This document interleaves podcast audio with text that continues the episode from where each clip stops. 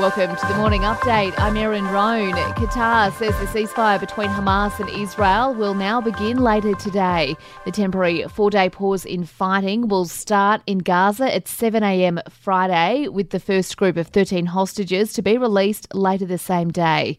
Qatar Foreign Ministry spokesperson Majed Al Ansari says they're all women and children. Those hostages who are from the same families will be put together within the same patch Obviously, every day will include a number of civilians as agreed to total 50 within the four days.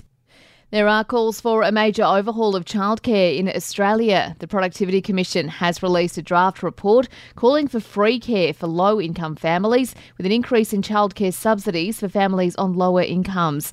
Early Childhood Minister Anne Aly says there are clear issues that need to be addressed. It really kind of confirms things that we kind of already knew about uh, where there is a lack of supply, particularly in rural and regional areas. The fact that First Nations children are underrepresented in early childhood education and care.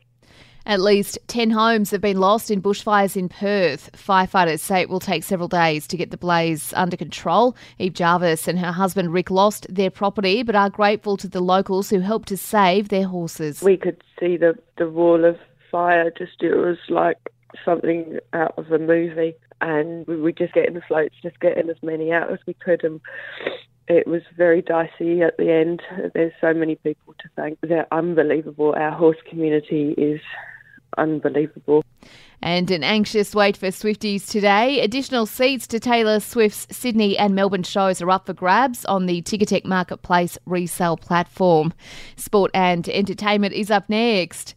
Australia has lost the first T20 against India. The home side won the toss and elected to bowl, with Australia managing three for 208. India chasing down the target with two wickets to spare. Josh Inglis top scored for Australia with a knock of 110 from just 50 deliveries. Skipper Matthew Wade says it was pretty impressive. Amazing. I was just speaking to him. I asked him if he wants to go back down the order, but I don't think we'll be seeing that for a little while. To, to see him come out at three and um, yeah, play shots from ball one, he was you know, the class batter on the night. So um, yeah, really happy for him.